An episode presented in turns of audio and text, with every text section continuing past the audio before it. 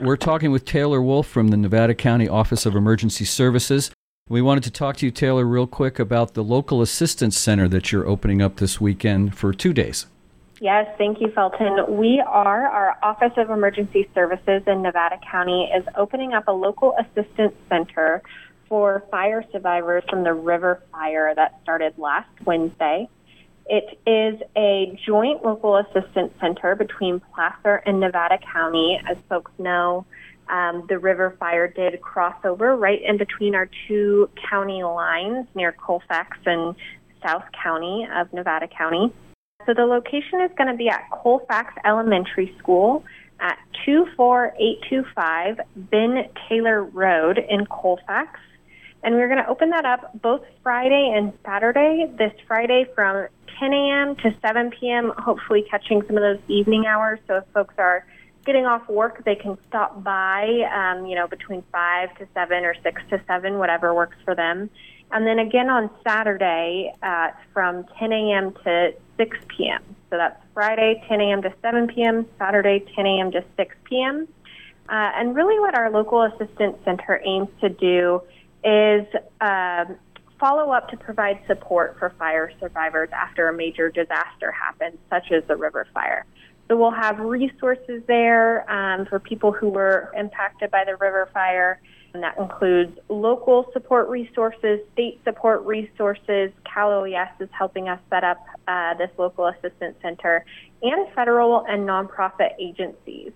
Uh, typically, the type of services people will see is essential document replacement, property tax adjustments, housing and social services, grief counseling, and initial building service consultations, as well as some of those nonprofit services that you might see in our community as well. Uh, we are very lucky here in Nevada County to have the Nevada County Relief Fund, um, which only a day or two after the river fire started launched a River Fire Fund. Uh, to date, that has raised tens of thousands of dollars that will be going directly back to fire survivors.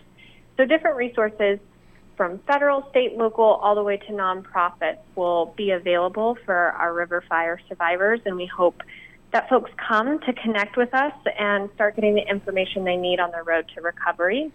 Uh, if folks are not able to make it, we encourage them to reach out to us you can find a lot of the information you need to get started on that recovery process on our website at readynevadacounty.org slash river fire recovery.